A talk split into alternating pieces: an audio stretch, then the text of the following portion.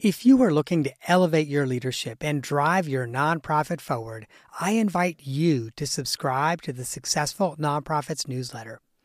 Every week, I curate exclusive share-worthy content that sparks inspiration, innovation, and conversation.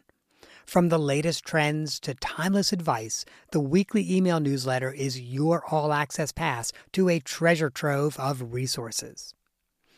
But receiving the newsletter is not just about staying informed, it's also about getting our best content first. Subscribers get first access to our newest downloadable templates designed to propel your leadership and amplify your impact. And that's not all, my friend. We are constantly working on new ways to support you and your mission. So, as a subscriber, you'll get updates on our latest projects, opportunities to participate in surveys, and a say in the topics that we tackle next. You will essentially get me as a consultant, coach, and confidant in your inbox, ready to help you navigate the challenges of nonprofit leadership. So, if you're an executive director, board chair, or a nonprofit leader who believes in making a difference, join me as a newsletter subscriber. Visit successfulnonprofits.com forward slash newsletter to sign up today. And now, friend, let me take you to the episode you've downloaded. Welcome to the Successful Nonprofits Podcast. I'm your host, Dolph Goldenberg. Listeners, I'll just say it. Today's guest has some pretty amazing credentials. France Q. Hoang graduated in the top 1% of his class from West Point Academy, earned a master's degree in criminal justice from Washburn University, graduated magna cum from Georgetown Law, passed the bar exam, and oh, by the way, at some point in all of this, also joined Ranger School, I think like two days after graduating from West Point, which means that this person is either Superman or a glutton for punishment. And we're going to find out which of those two it is. So for folks that are not aware, Ranger School is the program where selected members of the armed forces train in special missions. As part of that training, they get about three, three and a half hours of sleep a night. They eat maybe two meals a day if they're lucky. They spend a lot of those days training carrying 65 to 90 pounds on their back. So as you can imagine, it's pretty grueling to do, especially immediately after leaving a pretty rigorous physical and academic environment like West Point. So clearly, this guy knows how to have a good time. And part of me was thinking this morning as I was preparing for our conversation, I was up at 4:45 to get my awesome day started, but I imagine that France was up at 3:45 this morning, probably went for like a 5-mile run, came home, responded to some email, probably made breakfast for his family, and you know, is now settling in for some other things to do like this recorded conversation. Now, France is a serial entrepreneur, trading in everything from jets to law firms to co-working space to technology for nonprofits. In fact, he founded a company called Boodle AI to help nonprofit supporters data mine their own social media data and fundraise better. So at some point in our conversation, I'm sure we're going to talk with France about that. But what I really wanted to delve into is his experience in creating organizational culture. He is, after all, a graduate of one of the top leadership programs in the world, and that's West Point. And he also has a couple decades of leading teams in combat, in government, and in the private sector. He has a great perspective on what it means to shape, support, and give life to the ethos of a human structure. So let's jump in. Hey, France, welcome to the podcast. Good morning, Dolph. It's great to be here. And uh, to answer your question, I am definitely a glutton for punishment. I have to say that that was absolutely my impression. Um, so you kind of have to share with me what what made you uh, decide to make that decision. Like, okay, I'm graduating from West Point, and now I'm going to apply to Ranger School and just jump right in, not take a couple months off. Yeah, so Ranger School is a leadership school first and foremost, and the way they teach leadership is by putting people in pretty extreme situations in in the sense of you're having to lead your peers, which is the hardest type of leadership. You're doing it in an environment where people are sleep deprived, food deprived, and very stressed. And the idea is if you can lead peers in that situation, you can lead anybody in any situation. As to why I chose to go to Ranger School, you know, I'm originally from Vietnam. So I'm an immigrant. I'm an immigrant. I came over here as a refugee. And growing up, once I learned about my family's history and the role the military played in evacuating me and my family, I knew that I wanted to give back. And the way I chose to give back was by serving in the military. And so I applied to, received an appointment to West Point. And as I went through West Point, just continually thought about those Vietnam era soldiers, right? And the training they went through and the fact that I was following in their footsteps. And, and that gave me great comfort and inspiration. And I knew from my reading about the soldiers during that time that uh, every officer that went to Vietnam attended Ranger School, and that was a required part of their training. Um, the idea was this type of extreme training would help them better lead their soldiers and better prepare them for combat. And so when uh, a month before I was supposed to graduate from West Point, my officer representative from my branch came to me and says, "Hey, France, I have a present for you." And I was like, "Oh, ma'am, you don't have to get me a present." She goes, "No, no, no. The present is a slot to the U.S. Army Ranger School." Uh, I was like, "Ma'am, um, that's a surprise." And it was a surprise because n- normally you spend months training up for Ranger School.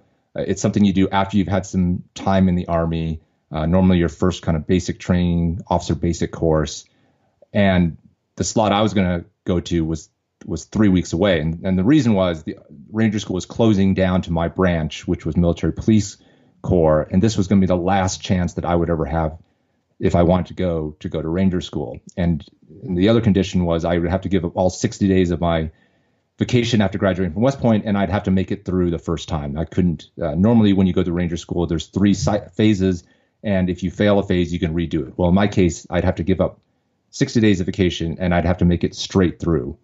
Despite all that, and having only three weeks prepare, I knew I absolutely wanted to do it because I felt like I was following in the footsteps of those very same soldiers and officers that had served in my home country and, and helped rescue me.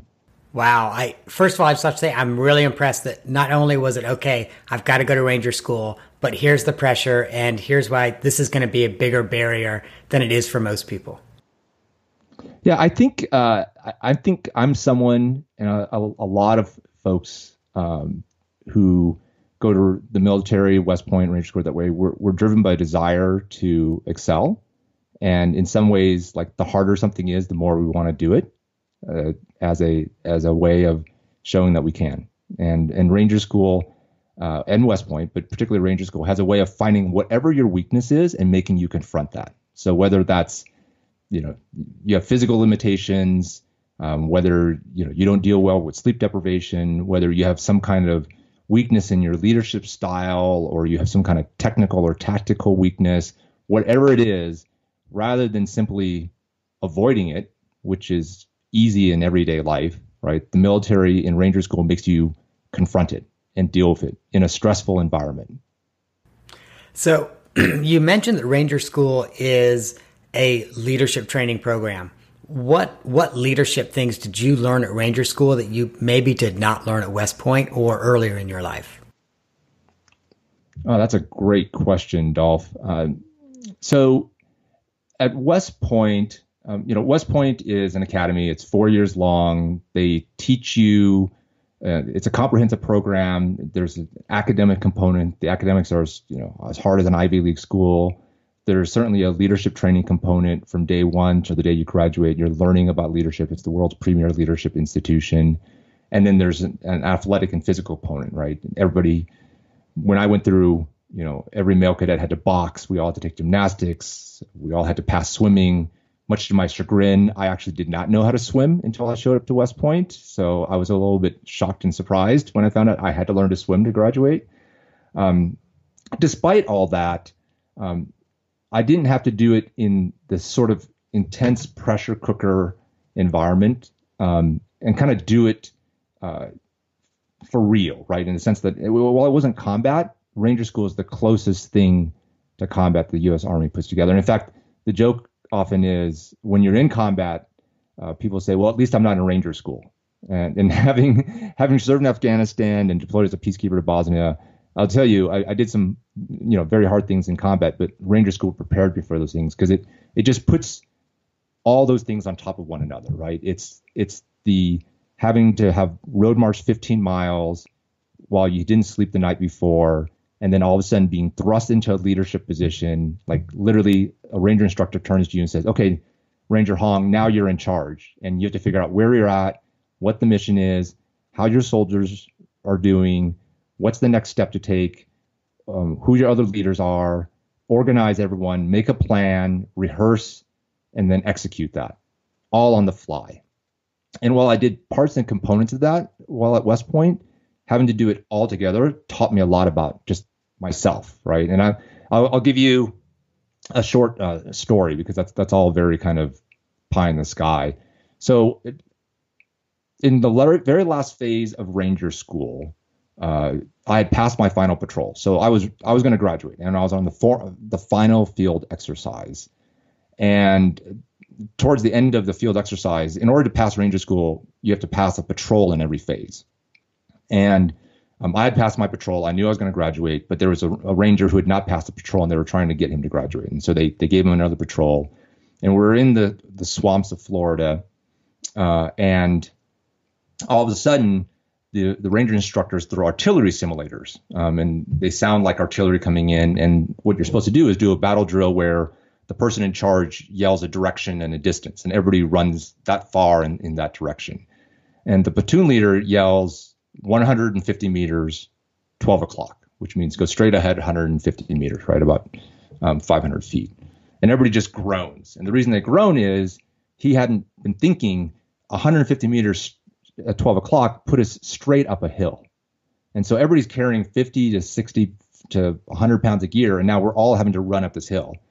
And the RIs get annoyed at him because he's not moving fast enough, and so they announce that he's dead, right? So they they he so he's hypothetically dead, and he he kind of falls to the ground and everybody's running past him.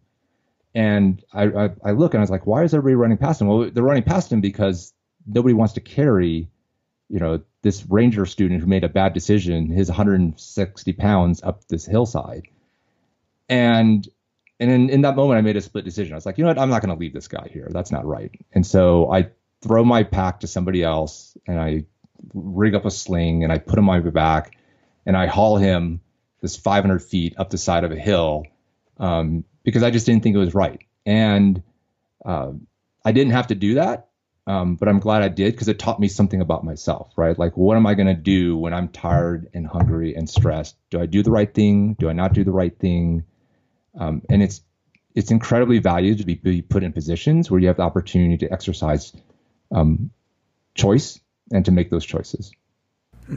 So in nonprofits around the country, how do we help team members have experiences where they have to make decisions like that, where the risk is not as high, much like in Ranger School, you're not yet in combat. Um, but also keeping in mind that in the nonprofit sector, it would be really tough to say to everybody, okay, strap 80 pounds on your back and run up this hill. Yes. So every organization has a culture, you know, whether you choose to create one or not. Uh, the culture is both a mix of, of nature and nurture. And what do I mean by that? So culture starts with who you hire, right? People's individual values, um, who they are, what they learn. That's the nature part of it, and the rest of it is nurture. And nurture comes from two places. It comes from the way tr- people treat one another, and it comes from the organization's uh, leadership. And nurturing culture requires both courage and leadership. So if you're not willing to take a stand on anything, then you're not you're not able to affect your organization's culture, and the culture is going to be dominated by those individuals who are executing or or exhibiting leadership and courage. And that may be that may be the clerk in the mailroom who everybody talks to, and he makes comments about how how your nonprofit is doing. And literally, that person is the primary influence in your culture. Why? Because they're exercising leadership and courage, and they're they're standing for something. And so, culture at the end of the day is what leadership stands for. And part of part of that is giving people um, the the freedom to make choices, and then explaining how that culture um, or how those decisions align with the culture. And so, what do I mean by that, right? So, one of the things I do when I onboard new people in my organization is I tell them, I want you to make mistakes. And that, that always strikes people as like, I, I can always see way like new employees look at me kind of funny. Like, that's not what I expect my boss to say to me on the first day. I go, but I, I want you to make mistakes because that means you're taking risks. That means you're exer- you're taking responsibility. You're exercising um, initiative, and if you do those things the result is sometimes you're going to get it wrong and you're going to make mistakes, and that's okay. And I want you to learn from them. I just don't want you to repeat those mistakes, right? And then what I do is I, as quickly as possible, I try to figure out where I can put that employee in a position where they can take responsibility for something they don't feel comfortable about. I hope they make a mistake and then I back them on it. Because what you what you do matters more than what you say and what you say matters more than what you write. In other words, you might have a great culture statement, like a value statement or a mission statement organization, but if the reality of what you say the organization stands for every day to day is different that, people are going to believe what you say instead of what you write. And most importantly, how do you treat people, right? If I say I want people to take risks, but the first time somebody makes a mistake, you know, I bite their head off in front of everybody else in the organization, guess how, how many risk takers you're going to have the next day, right? Zero. I've got to share a quick, great story with you. when I was a development director almost 20 years ago, I made a decision, and I fully admit this. I made a decision that was a bad decision, and it cost us about $15,000. And I had to go into my boss's office and essentially own it and say, I made this decision three months ago. It was a bad decision, and it cost us $15,000. And she was awesome because she essentially was like, Well, I need you to explain to me what you learned from it and what you're going to do differently next time. And it's a $15,000 training expense for you. And um, it was like, I mean, literally, I was like, okay, I'm going to get written up, you know, it, it, and this is going to be an issue. And she really handled it really well. And, and, admittedly, I did learn from it. I've not made that same mistake since. Um, and and I and I think that's what's so critical. It's like it's okay to make mistakes. It's just not okay to make the same mistake over and over again. Yeah, and you probably told uh, your fellow employees, right? Other people in the organization, the way your boss treated mm-hmm. you and how tolerant she was of your mistake and how supportive she was of your education and learning. And that, right, that peer to peer talking about the organization, that's how culture is created, right. right? It's not a PowerPoint slide shown once a quarter at the team meeting, right? That that's just words on a piece of paper. It's it's culture is built every day with every action and every statement, and also every every inaction and every silence. So if an employee does something that goes counter to the culture you want to create as leader in the organization, and you don't say or do something about it, guess what? That action or that statement now has become accepted. And so it's it's really important to also speak up, right, when things happen that are not a part of your culture that or you don't want to be a part of your culture. Right. And I'll share with you the other way that I think um, she was really strategic and kind of saying, okay, this was a learning experience for you. Um, so the first is, you know, at the time I was bringing in a few million dollars a year. So $15,000 out of a few million, it really is kind of okay, you know, this is a this is a training expense. But the second is I was also managing the development team and there were, you know, five or six employees on the team and I was a relatively young manager. So the other thing she was doing is she was kind of mentoring for me like, okay, when you have someone who comes in and makes a mistake and they own it, here's what you need to say to them. Yeah, absolutely. So the other I want to rewind though because you kind of no offense, France. You know, I got the utmost respect for you, dude. I got the utmost respect for you. Um, but um, you you kind of glossed over the okay. It's really important that you in recruitment and that you hire right. And I could not agree with you more. My best and worst decisions as a leader have been the people that I've brought onto my team. So yeah. so let's let's really unpack that for a minute and talk about how you hire right, not just in terms of skills, but in terms of those soft skills and the culture fit that you're trying to build yeah, it's that's I think uh, there are three things right a leader of organization absolutely has to do. You know, one of them is provide strategic vision and direction. Second is make sure there's enough money in the bank. But the third is hire the right people. And I think of of those three tasks, they're all equally important, but I put a strong emphasis on that third one, hiring the right people. Um, there's a there's kind of this belief that you know if we hire uh, we hire a decent employee, then we can train and motivate them and get them to to perform well just by the way we kind of shape right their activities. And I think that's actually not the right approach. Like you, people perform and excel when they are in the right job, in the right organization, with the right culture, working for the right people, doing the things that they're passionate about. And so your role as a leader in hiring is to find somebody where there's a fit across the board. And then your continuing role as a leader is if that person isn't, it turns out those things are not a fit, figure out how to get them into a place where they're the right fit, right? It's the it's the idea of, you know, do we use compensation and bonuses or incentives to change behavior, right? Or do we use it as a way to keep the right people in the right seat? So, you know, I believe that you need to bring the right people in the right bus and get them on the right seat right away. And then everything else follows from that. So, you know, if you hire somebody and it turns out they're in the wrong job, or they're working for the wrong person, maybe they're in the wrong organization, then you need to you need to fix that as soon as possible. But those conversations, right, begin at the front first part. In other words, part of hiring needs to be checking, you know, hey, this is what our culture is. Like start those conversations literally the moment somebody walks in the door and ask, you know, the potential employee, how do you feel about that kind of culture? Right. And and ask probing questions and find out what what their experience is because they are part of the nature, you know, their their values are going to be part of your culture when you hire on. And so I think hiring for cultural fit is just as important as hiring for do they have the right experience? Do they have the right technical skills? You know, are they is the compensation structure right? Um, I, in fact, I, I would I would start with culture, and if it's not a if they're not a cultural fit, then none of the other things matter. And I'll share with you, I think so often, and I don't think this is intentional, but I think so often hiring managers lie because they want to put a good face on the organization. And so, for example, maybe the culture really is a pressure cooker. Um, but they'll say to potential candidates, "Oh, we believe in you know life work balance, and most people go home between five and six, when in reality most people go home between six and eight. And you know, and so now someone signs on thinking they're going to get one thing and they get another.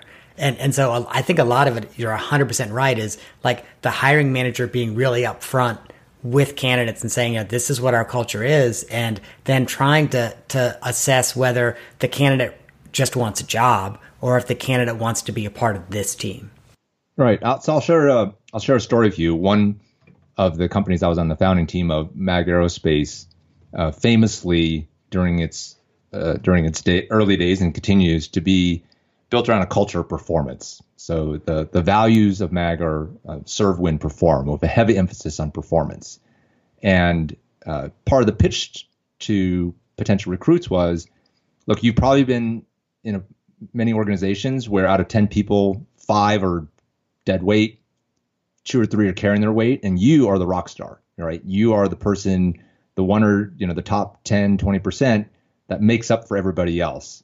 And could you imagine being part of an organization where everybody is part of that 10 or 20%, is drawn from those 10 or 20%, and you're going to have to work harder than you ever worked in your life just to keep up with your peers? And when you tell people that, one or two things happen. Either people say, oh no, that sounds too pressure filled. That sounds stressful. I don't want to be a part of that. Or they say, sign me up. That sounds awesome. I can't wait for that. And that's great. People self select, right, are given an option, opportunity to self select in the kind of organization they want. And by, by selecting themselves into that organizational culture and knowing that's what they're going to join, they are choosing to become part of that. And in fact, they're choosing to enhance that. And I think part of Mag's success, and people often ask, like, why is Mag, you know, why was Mag so successful uh, in the period of eight years? It managed to, you know, go from a startup to over 300 million in revenue, double in size four years running. Um, you know, much of that was driven by the culture of performance that started with the CEO and went down to, you know, every single person in the organization, down to the newest recent hire, because that that culture of performance was what we led with when we interviewed people and recruited them. So, so obviously, the hiring manager and the hiring teams were looking at this in in their interviews and their recruitment. But in your startups, what are some of the structural things you did around recruitment to make sure you had people that were really committed to winning and to moving the ball forward? So it's important, I think, uh, in a in a small team, uh, in a startup, right? When you're talking, you know, less than a dozen people, uh, every hire is so important. Um, so even more important than in a big organization. And so you you got to put even a more primary emphasis on hiring uh, for culture. Uh, it's also important that people get along because it's you're just around each other all the time, right? And, and startups in particular are very in, intensive environments. And so, um, in the startups I've been a part of, uh, at the beginning, basically everybody's a hire, everybody's part of the hiring team. Like, I think when we made our first ten hires and a couple of the founding teams I'm part of, everybody gets a chance to participate in the interviews, um, even if it's just five minutes, just just to touch people. And it's also important to, uh, I think, allow the rec- recruit, the potential employee, to have a chance to talk to somebody that's not part of the hiring process per se, right? Not the CEO or the hiring manager. To have, hey, here's, you know, here's our junior marketing person. Uh, here's their phone number. You can talk to them. They're not. They make no hiring decision. You, they're just here as a source of information. So you can ask the questions that you don't feel comfortable asking me to make sure this is a good fit. Yeah, it's funny. What back when I was a permanent executive director, um, I reached a point because I, I have a um, I can be rather intense, and I'm aware of that. And so um, I reached a point where for direct reports, I would say to them, you know, you can look on our website and see everyone is a direct report of me. And just like I'm going to be checking your references, I'd suggest you call some of them and ask them what I'm like to work for. And some people really would, would call back and go, Oh, I'm not interested in the position anymore. And I'm like, great. This is perfect. We're not yeah. a good fit. I'm glad we know that now.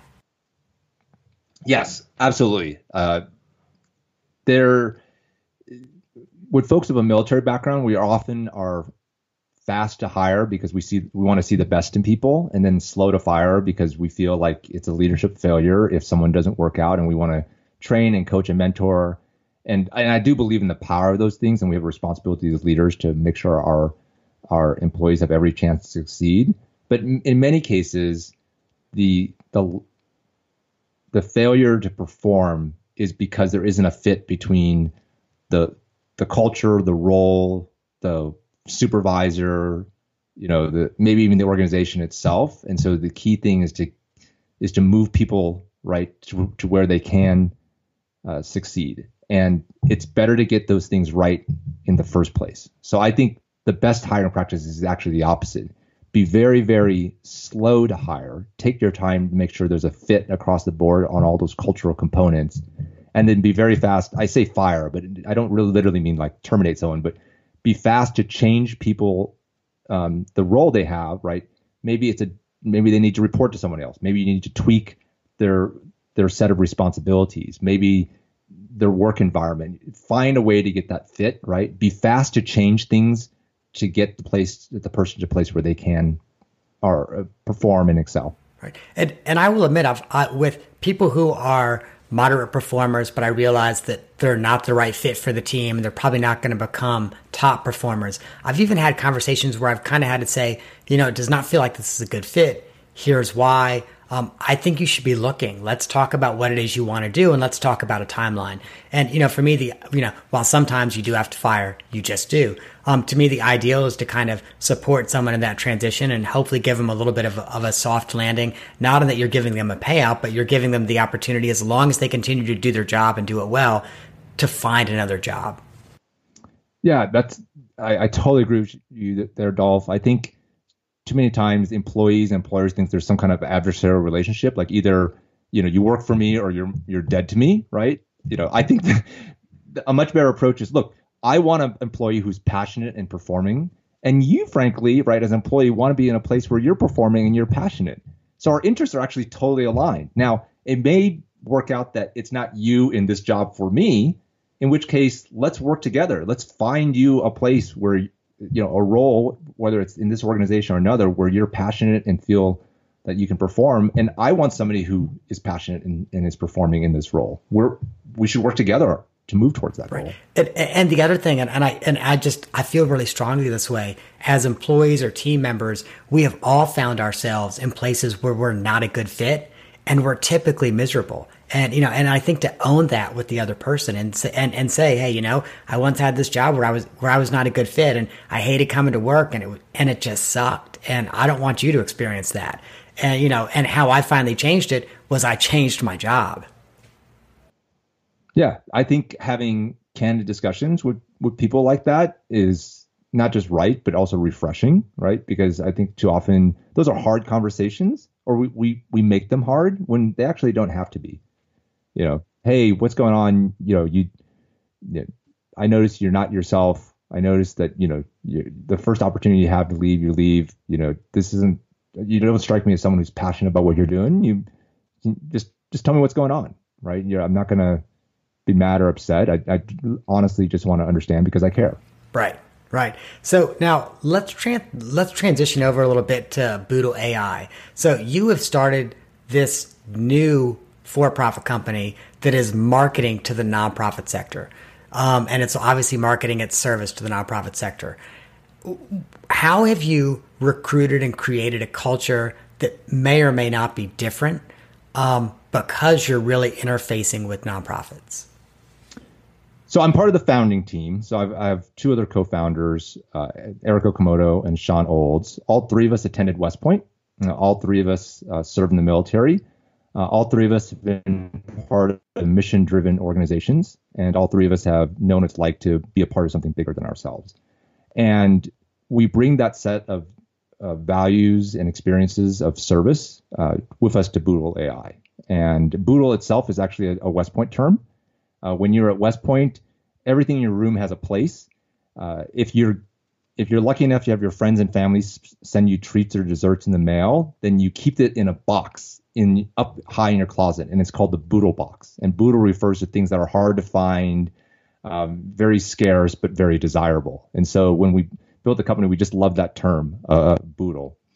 Uh, when as and really, I have to give credit to Sean and Eric. I was with um, other companies and only recently joined Boodle as a full time executive.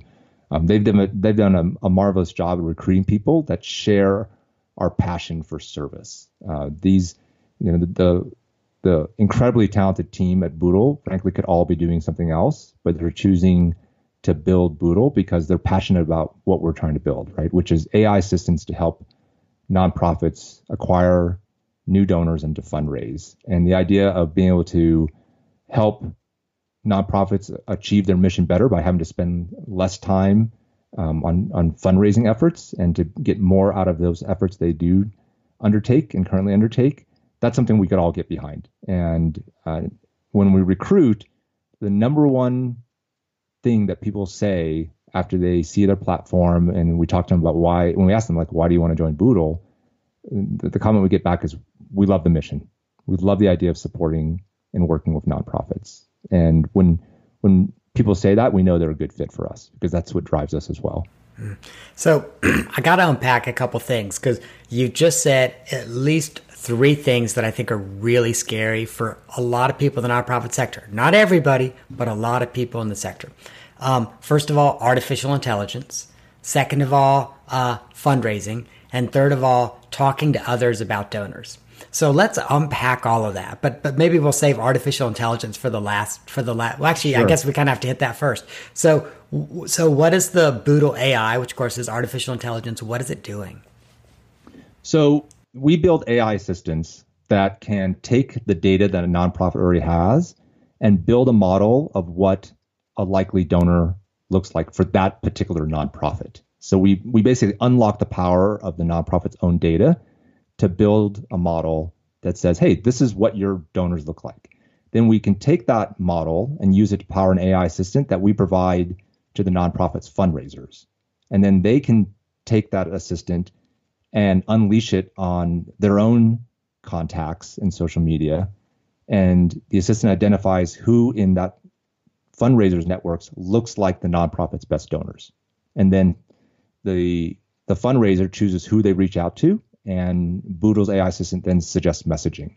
So it basically makes it easier for fundraisers to fundraise, right? The the the big friction points in fundraising is, well, gosh, who am I going to ask?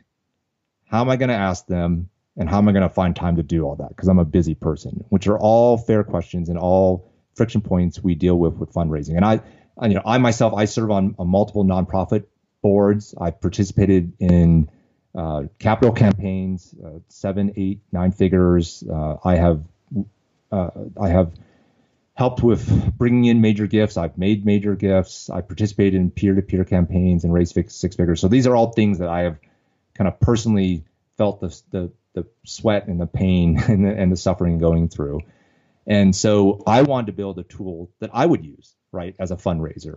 And I, I get asked all the time, hey, would you raise money for this organization, that organization? And I have to scratch my head and think, gosh, well, who who would donate to XYZ nonprofit? But now we've built a tool that answers that question for the fundraiser. And then answer the question of, well, what should I say to them? And puts it all in a nice, tidy package where, you know, in the span of 30 minutes, I can reach out to, you know, 50 to 100 people if I wanted to. Hmm.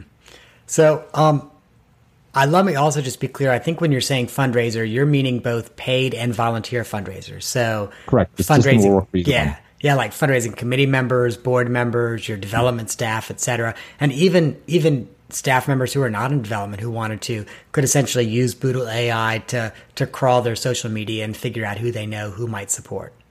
Yes, and we've also built the tool to be used by your peer-to-peer volunteer fundraisers in a way that one of their concerns is, of course, privacy, right? Like, sure, I mean, I as a board member, I've been asked by development staff, like, hey, would you just share your contact list of us and we'll search through it and tell you who you know that could provide a major gift? And I'm like, wow, I don't know. As much as I want to support your organization, that feels like a big ask. Well, with Boodle, right, Boodle can examine someone's contact list without ever sharing it back with the nonprofit. And in fact, we keep every fundraiser's data separate and, and compartmentalized. We never sell or share or track user personal data. We protect that those contacts from the nonprofit, and we never reach out to a fundraiser contacts unless they they choose to. I have to say that is super cool, especially in this day and age where um, and let me back up. We batch record the podcast, but what's been in the news a lot lately is the uh, Facebook Age Yourself app that a lot of people are using that is Russian owned, and and how you're giving up a lot of your privacy by doing it. So it's really cool that you all are focusing on privacy. Yes, all all three of the co-founders, myself, Eric, John, we have lived under a code of honor. You know, West Point famously has this honor code to connect will not lie, cheat, or steal, and so really, I mean, it, it might sound a little quaint, but we really do believe in doing the right thing, and we wanted to build a product that was valuable in itself. Our our, you know, we're not building a product in order to gather analytics and, and sell that. We're not building a product to get people's eyeballs and sell ads. You know, the the platform is mar- marketed and used by nonprofits, and they provide it to their fundraisers, uh, and that's it. That's we're not we're not monetizing people's data, uh, you know, to other people, which is unlike I think many platforms. Uh, there's a saying: if you're not paying for the product, you are the product. And mm-hmm. frankly, people platforms want people's either data or their eyeballs for advertisers, and that's how they make the money. That is not how Boodle makes its money. Right, and and I and I absolutely get that saying. It's one of the reasons why in my own consulting practice, in my own personal life, like I pay for my own email service. You know, other than the social media that I'm on, I pay for every online service I have because I do not want to be the product. Yeah. Well, yeah. for France, we have got to wind down, but I also have to ask you the off the map question. Um, I always know it's a great recorded conversation when I've got to try to squeeze in the off the map question. Um, obviously, you are someone who is passionate about your work. You've worked in, in a variety of different fields, and I have a feeling that you probably spend a lot of time at work. So, the off the map question for you is tell me about your favorite vacation. My favorite vacation. That's a great one. Um, so uh, be, before I married my wife, uh, we took a 10 day trip to France together. And uh, actually, we weren't engaged at the time. This is kind of the trip you take with your person you think you might want to spend the rest of your life with, but let's just try to spend 10 days together and see if we can tolerate each other first trip. I think a lot mm-hmm. of people do that. And we ended up going to Paris and then going to Normandy and then going to uh, Saint Michel and then Burgundy. And it was such a great trip. Uh, first of all, we're in France, which is always awesome. But second, it was a great mix of things that she was passionate about, things I was passionate about, and things that we were passionate about together.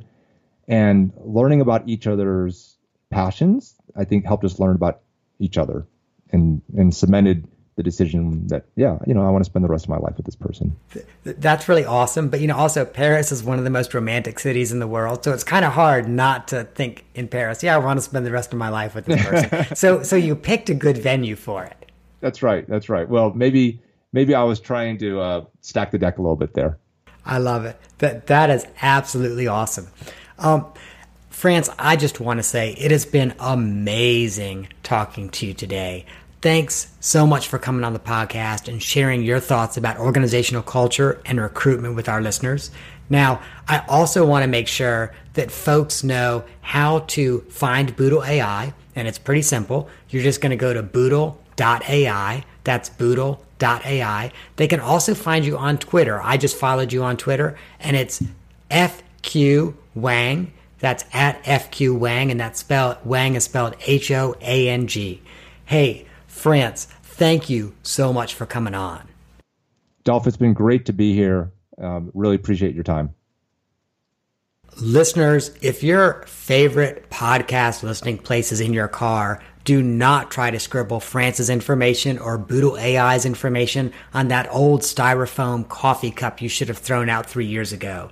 All the contact information can be found at our show notes today at successfulnonprofits.com. Now, when you get where you're going, please consider doing me a favor by subscribing to this podcast on whatever listening platform you use. Also, consider doing me another favor by rating and reviewing the podcast while you're there. Now, technically, I think I just asked for three favors, but hey, what can I say? I'm asking you for three favors. That's our show for this week. I hope you have gained some insight to help your nonprofit thrive in a competitive environment.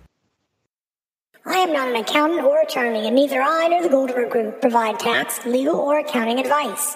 This material has been provided for informational purposes only, is not intended to provide, and should not be relied on for tax, legal, or accounting advice.